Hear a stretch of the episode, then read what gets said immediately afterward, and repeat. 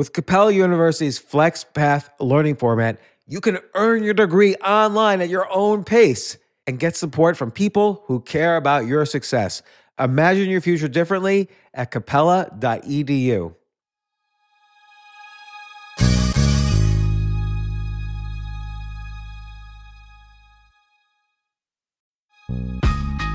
This isn't your average business podcast, and he's not your average host. This is the James Altucher Show. Today on the James Altucher Show. There are three lazy words that people use that prevent them from thinking as sharp as they could be. And when you think sharp, that means you're going to solve problems. It means you're going to start businesses, win games or competitions. Brian Keating, one of the smartest people I know, but also the loser of the Nobel Prize, joins me to talk about these three lazy words.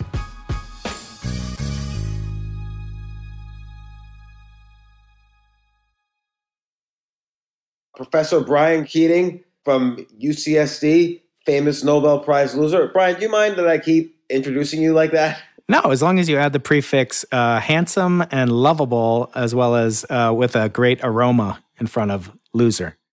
At least one of those three things are true. So I am perfectly happy to say that. Um, and Brian, I wanted to, I was thinking of you earlier because I was thinking of lazy words. I know you have your book coming out, Think Like a Nobel Prize winner. And it strikes me that people who think with intense focus and solve problems and, and are creative, there's something not lazy about their thinking.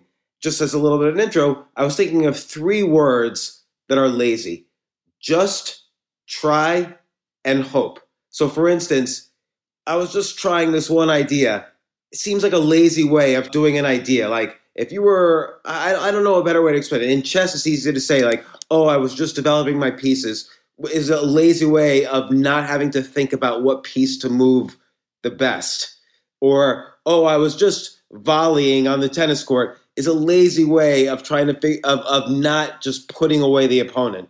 Uh, oh, I was just trying these random, you know, theorems out to see if they would work. It's maybe a lazy way of not really trying to prove a quantum mechanics proof. I don't know. I'm making that up. And so, just as one example, Try is another example, like, oh, I'm going to try this, as opposed to really thinking out how you want to solve a problem. You're randomly trying things without thinking about them. And of course, in investing, we know hope is not a strategy. Like hope is a way is is a best shot at thinking of a solution, and you're just hoping for the best. You didn't, you didn't find a solution. You got as close as you could, and you hope that the word hope bridges between reality and the solution.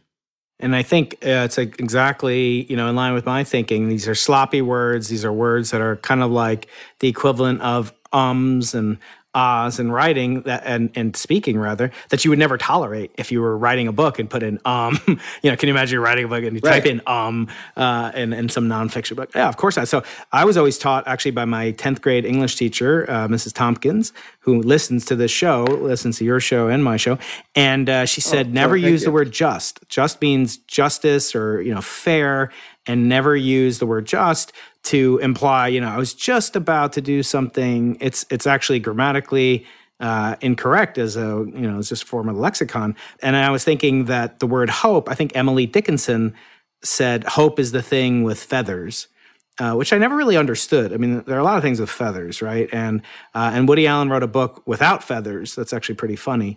Uh, I guess that means he has no hope. So we have to think of something that you know that you know. Wait, well, well I don't understand. What's the what's the connection between feathers and hope? I have no idea. But there's a book or a statement that she said hope is the thing with feathers, and then Woody Allen, one of his books, is without feathers, implying he has no hope. Uh, so what you and I should try to do, try not do, as Yoga says, as Yoda says rather. Uh, Yoda. By the way, do you know uh, the etymology of the word Yoda in Star Wars, where it comes from? You know, I feel like at one point I did, but I don't know it right now. So in Hebrew, the word Yodea means I know. Ah. So he got it from Hebrew, and it's someone who's like an all knowing oracle. And what does he say? He goes, Do or not do, there is no try. And so that's two of your words. We have connections to the pop lexicon. And then just, I have a connection through my 10th grade English teacher. So I really couldn't agree with you more. And I feel like these are kind of like verbal crutches, kind of the way I feel like comedy. Like when you do comedy, I've seen your stand up many times.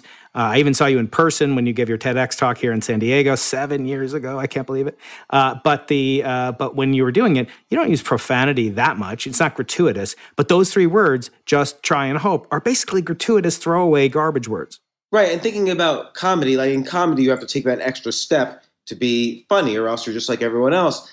If you say to yourself, "I'm just going to resort to fart jokes and profanity, and profanity," and I'll tell some jokes about Tinder again, you're not pushing yourself that extra edge. And and the reason why this is all important is you have to notice when you're using the word just or try or hope. So if you say to yourself, oh, like what's an example in, in physics, Brian? Like if you're doing an experiment, oh, I'm just gonna um, sharpen up the lens on this microscope. Somehow or other, you're not solving a problem that's really happening in the microscope. Yeah, because just and trying implies random random scattershot thinking. It implies that you don't have a systematized approach to things. So, I, you know, you you often think of me as you know sitting at a telescope all day and you know scratching my white beard and pondering the mysteries of the universe. But you know from past conversations that most of my job is not like that. It's it's planning on what concrete has to get delivered when, what safety uh, precautions do we need to take at seventeen thousand feet above sea level in the Atacama Desert of northern Chile, where the Simons Foundation is generously providing me and my three hundred collaborators over hundred million dollars to build a the world's best microwave telescope to observe the beginning of the universe if it had a beginning. And what's the danger of the word just there? Well, it's more uh, hope. Hope was the word I was locking in on. But you know, if we just hope that uh, there is no global pandemic after we're done with COVID, we're just hoping that that's not going to happen, uh, and we don't plan on the likelihood that it could happen, and the fin- multiply it by the financial impact of it actually happening and what's called a risk matrix, we're basically fools and losers, and, and even more so than normal in my case, because we already are on warning. So there are these things called risk registers that all major projects use. It's kind of the probability of a catastrophic event or even a non catastrophic event times the financial impact of rectifying it now and comparing that to rectifying it later. Like the famous things where, you know, car manufacturers or, or McDonald's didn't put uh, you know safety safe enough lids on their coffee, and they figured, oh, some people get burned, but uh, but it'll cost us less to uh, to pay out lawsuits than if we just uh, hope that we uh, make it okay with the current cup rather than redesigning it. So that failed miserably.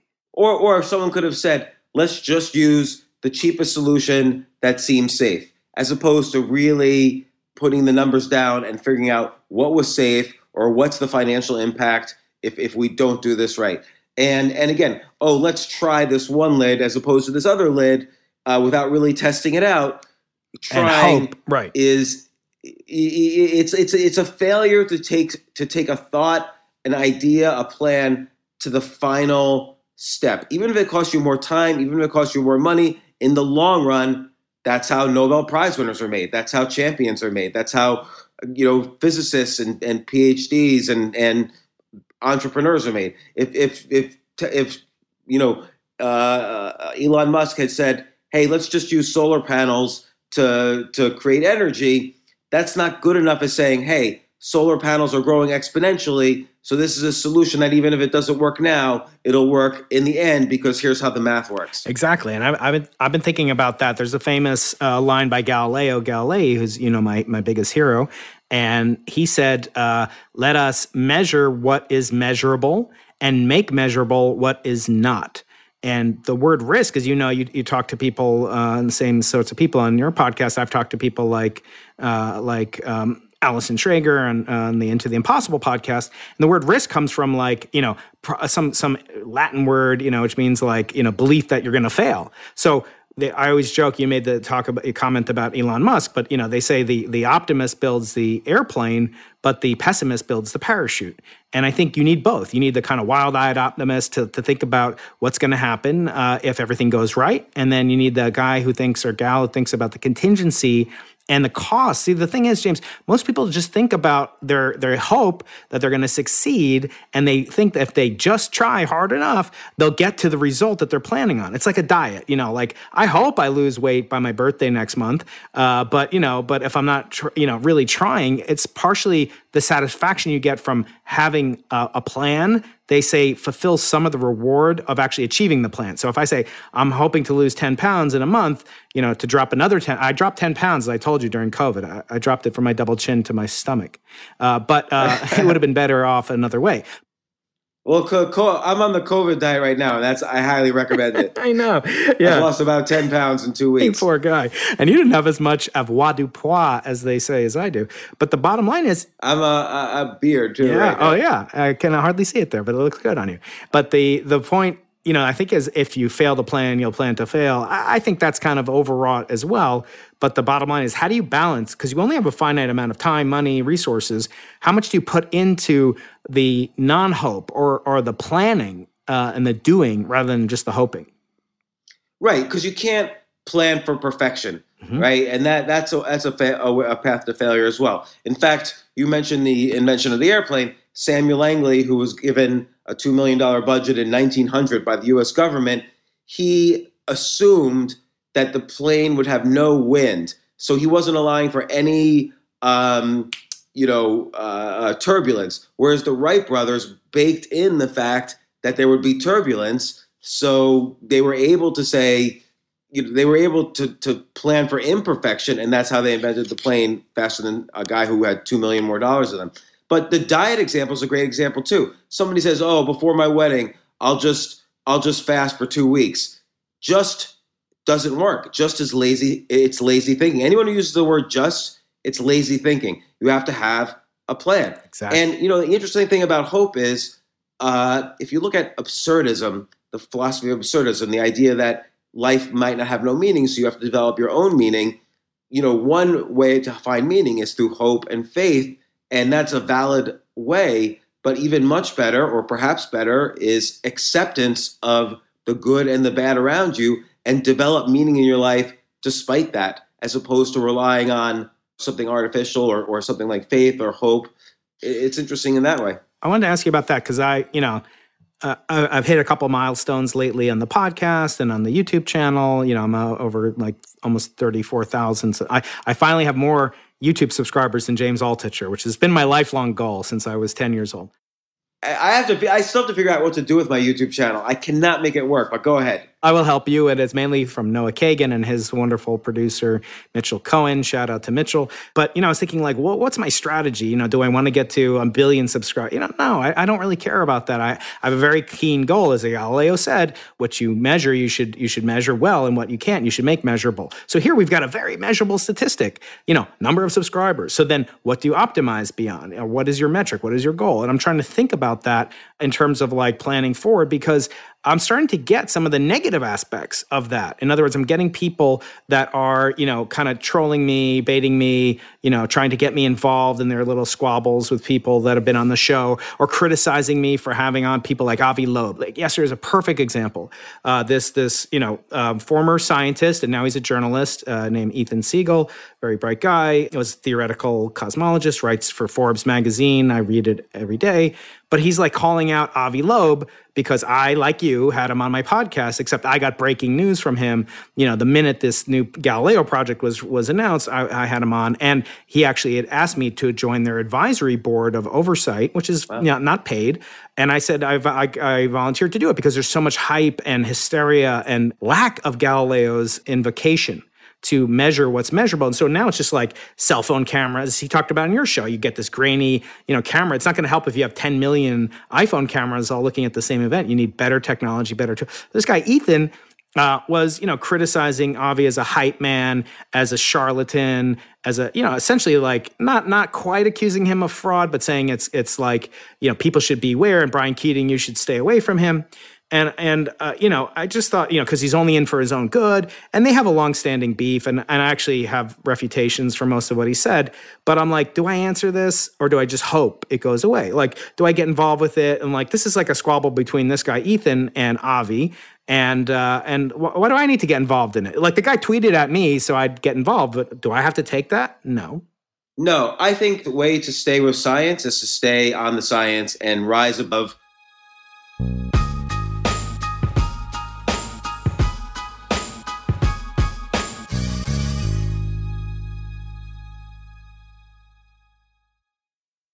Yes, it's totally true. Airbnb has changed my life. If anything, they have made my life so much better. Like I used to live in Airbnbs. I, I lived in over 100 or 200 different Airbnbs over a three year period.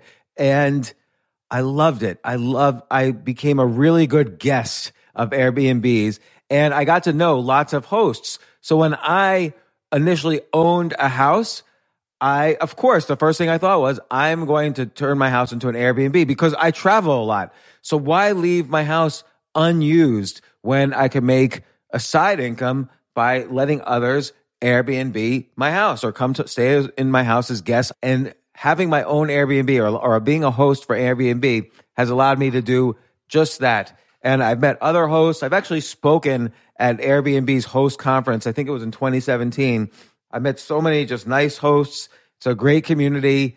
And I love, you know, turning my own home into an Airbnb. Like I'm traveling to Austin next month.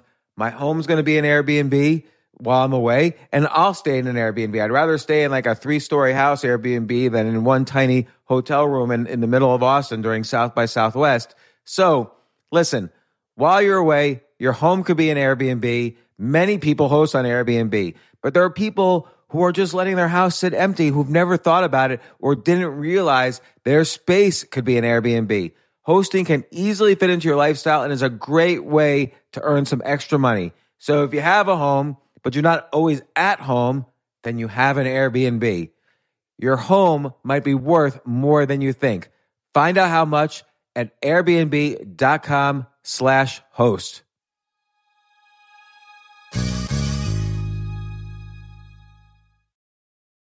Daylight savings time is starting up again. Okay, podcast is over. That's all you needed to know. But why do we have uh, daylight savings time?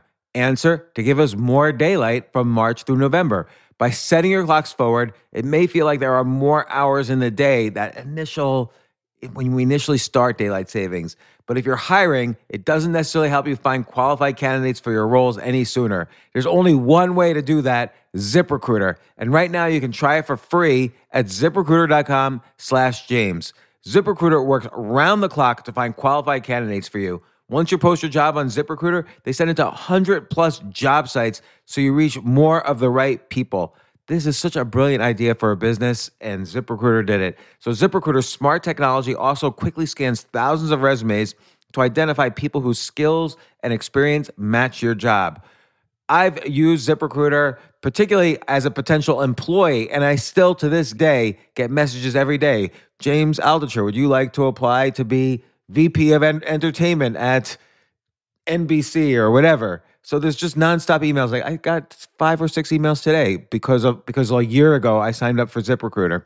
So spring forward with a new hiring partner, ZipRecruiter, and find top talent sooner. See why four out of five employers who post on ZipRecruiter get a quality candidate within the first day. Just go to this exclusive web address to try ZipRecruiter for free. ZipRecruiter.com slash James. Once again, that's ZipRecruiter.com slash James. ZipRecruiter, the smartest way to hire.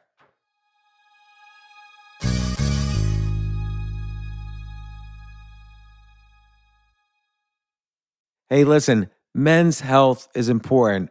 Men act all cocky and like they don't need anything. But the reality is, as you get older, there's some things you need. And it often feels like we're too busy to take care of our health problems. Like, I'd rather do anything than go to the doctor or the dentist or the pharmacy or whatever. But now you don't have to waste your time if you use HIMS. HIMS, H I M S, HIMS is changing men's healthcare by providing simple and convenient access to science backed treatments for erectile dysfunction, hair loss, weight loss, and more. The entire process is 100% online, so you get a new routine of improving your overall health faster. Jay, you listening to all this? Yes, I definitely gonna use HIMS from now Not on. that you need it. You're you're young and healthy. James, I'm 35. You, you're getting there. You might you might need it. Who knows? But if prescribed, your medication ships directly to you for free and in discreet packaging. No insurance is needed. You can manage your plan on the HIMS app, track progress, and learn more about your conditions and how to treat them from leading medical experts. Start your free online visit today at hims.com slash James. Could you imagine that? There's a whole section just with my name on it. Hims.com slash James. That's how I how much I am representative of the kind of person who needs Hims. That's H-I-M-S dot com slash James for your personalized treatment options. Hims.com slash James. Prescriptions require an online consultation with a healthcare provider who will determine if appropriate. Restrictions apply. See hims.com slash James for details and important safety information. Subscription required. Price varies based on product and subscription plan.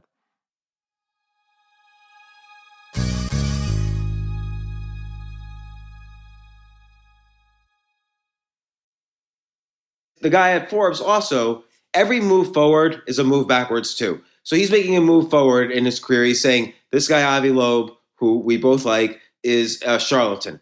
That's also a move backwards. He's exposing himself to getting into some sort of Twitter or social media fight. You need to rise above the downsides of what he's doing.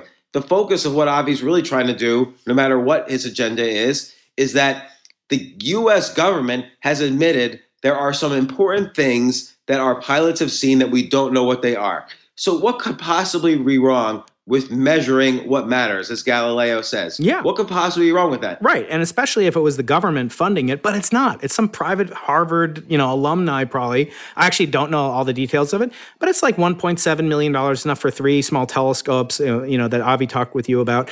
Um, what's wrong with that? It's private funding by an eminent scientist. The problem was that uh, Ethan, who has a PhD in physics, very bright man, uh, but he was saying things like, uh, you know, Avi's, you know, he was a he used to be a plasma physicist, and he's only made, you know, he's written a lot of papers, but they're very low quality. And I, I just felt like, you know, God, this guy's got Head of the Department of Astronomy at Harvard. So for longer than anybody, as far as I. Yeah. right. As as far as that, for longer than any, and that's a thankless job. That that nobody gets any any gratifi- uh, gra- gratification from being chairman of a department. It's it's like the higher you fly, the more easy you are to shoot down. Now he has criticized him. There was a conflict with Jill Tarter, who's an eminent scientist herself, and started off this field, and she's featured in Contact, the movie. Is that's basically Ellie Arroway's character. Jill's a hero of mine. And uh, she endorsed my first book. And they had a big blow up and it was caught on, on video. And Avi behaved in a way that is indistinguishable from toxic masculinity. And we talked about that on my pod. So I'm like, what should I do? Not have him on my podcast? Like, and then I had Lawrence Krauss on, which, uh, you know, is another guy who's super controversial. And people are like, how dare you have him on? He had all these accusations and, and, you know, he's pals with Jeffrey Epstein. And I'm just like, you know, look, what what people I have on people I don't agree with all the time, James. I don't agree with you half the time. We come to blows when we're in person. What? We, we, no, I don't even agree with myself half the time. I mean, come on, James. You know, like I don't know what the hell I'm talking about. the thing is, though, you are a scientist. That's what you do Yeah. for a living. That's what you love since you were a child. That's why you're close to winning the Nobel Prize. You have a code of science. What is science? It's asking questions that could be measured. It's coming up with a way of measuring them through an experiment or a theory that you could prove, and then doing it. And then it's just lazy thinking, I think, to get into the squabbles, to get into the politics, to get into the gossip. Buddha, who was a scientist of his day, I don't believe nobody, nothing in Buddhism is about faith at all, by the way. Buddha says right speech. So, what is right speech? It's not engaging in the squabbles and politics. It's saying, are there unidentified flying objects and how do I identify them? That is right speech in, in this sense, in, in the scientific sense, in the Buddhist sense, in the non lazy sense. You're not just saying, hey, I'm just going to uh, defend Avi and then go back to the science, or hey, I'm going to hope that this blows over. You're just going to focus on the science and finding the truth. Now, if the truth depends on if Avi's going to fall apart because he's he's getting too much admired in the squabbles, that's another story. But he's not like that. No. And he found the funding. And uh, look, I'd like to know, as Avi says, you want to know: Are these unidentified flying objects uh, alien nature? Are they Chinese in nature? Either way, it's important to know. Are they weather in nature? It's important to know because our pilots are being affected by it. and I made this point to him, and unfortunately, YouTube has a very, very good algorithm Uh, so I had my super producer Stuart Volkow uh, find some images of the Hubble Deep Field. Have you ever seen this Hubble Deep Field, James? It's like all these galaxies and no stars. Yeah, I call yeah, it the cosmic. It's the cosmic wallpaper. It's literally the cosmic wallpaper. It's the farthest you can see Yeah. with like actual formation of gal- galactic structure. Beyond that is the cosmic background radiation that I study, and that's literally 13 billion years, you know, afterwards in some cases. So anyway, so I had uh, this discussion with Avi, and um, and I said, Avi, the Hubble Deep Field, that's not data. So all these people are clamoring for data, and I say that is an image. That's a beautiful picture. It's inspiring. Maybe you could say you could to- torture it and say, well, if I count up each one of the galaxies and I multiply by how much size that uh, occupies on the sky, then I multiply by how many patches it would take to occupy the whole sky. I can estimate roughly the number of galaxies in the universe, and that's actually what we do. Um, how many? How we know there's 500 billion plus or minus 400 billion galaxies in the observable universe. So I said that to Avi, and he agreed with me, and he said, "Oh, that's a great point." And then, unfortunately, Stuart, my super producer, used a video from YouTube that has some copyright associated with. So I got a strike, and they made me take it out of YouTube. And so it's it just kind of cuts from from me at saying like, "Look at the Hubble Deep Field," and then it's like, and now on to other new, you know. But but the point being, James, is that it's not just taking it's it's a strong. Who would you call? You know, would you, who would you, we, talked about this a month ago when I was on uh, your show, you know, does a, is a pilot an expert, you know, uh, is he an expert or she an expert? Yeah. And, and I've talked to some, they're, they're experts in certain things.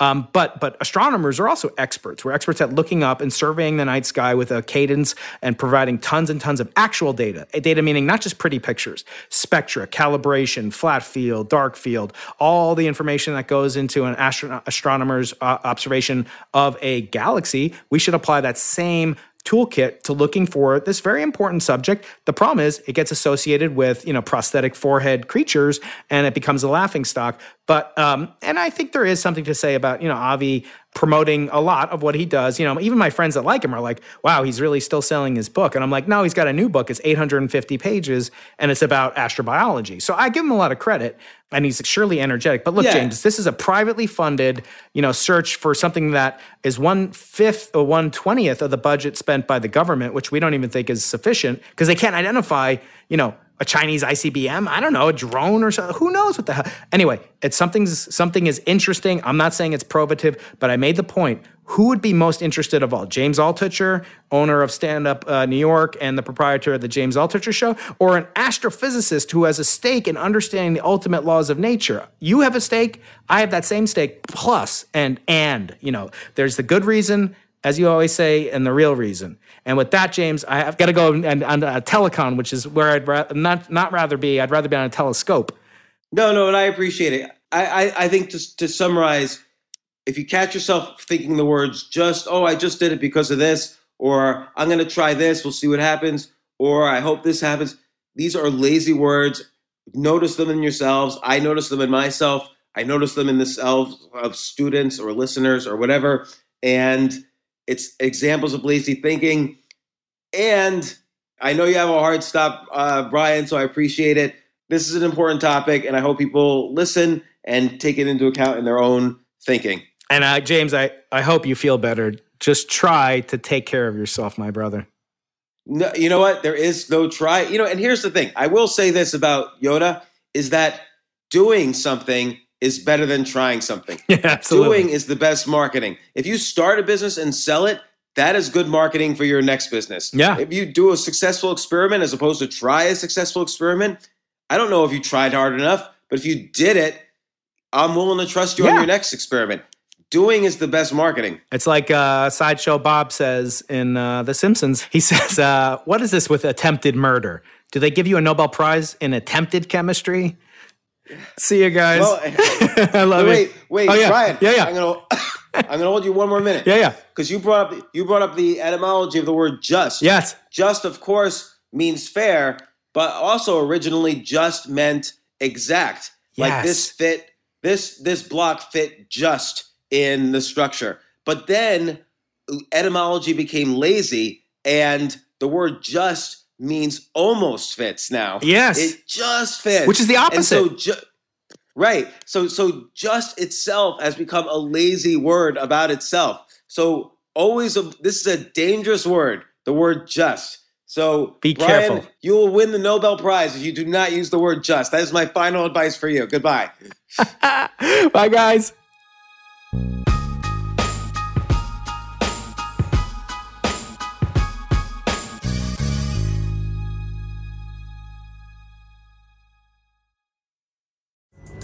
Pulling up to Mickey D's just for drinks?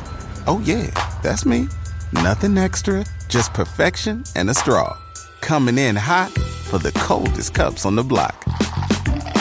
Because there are drinks, then there are drinks from McDonald's. Mix things up with any size lemonade or sweet tea for $1.49. Perfect with our classic fries. Price and participation may vary, cannot be combined with any other offer. Ba da ba ba ba.